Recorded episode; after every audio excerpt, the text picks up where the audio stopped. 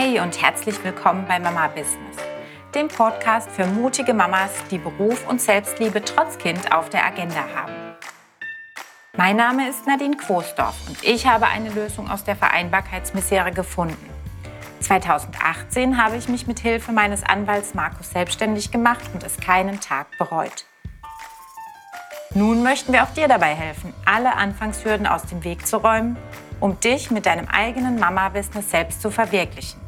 Wir erklären dir Step by Step, auf was du beim Thema Selbstständigkeit achten musst, welche Tools dir das Arbeitsleben vereinfachen werden und was dich der ganze Spaß überhaupt kostet.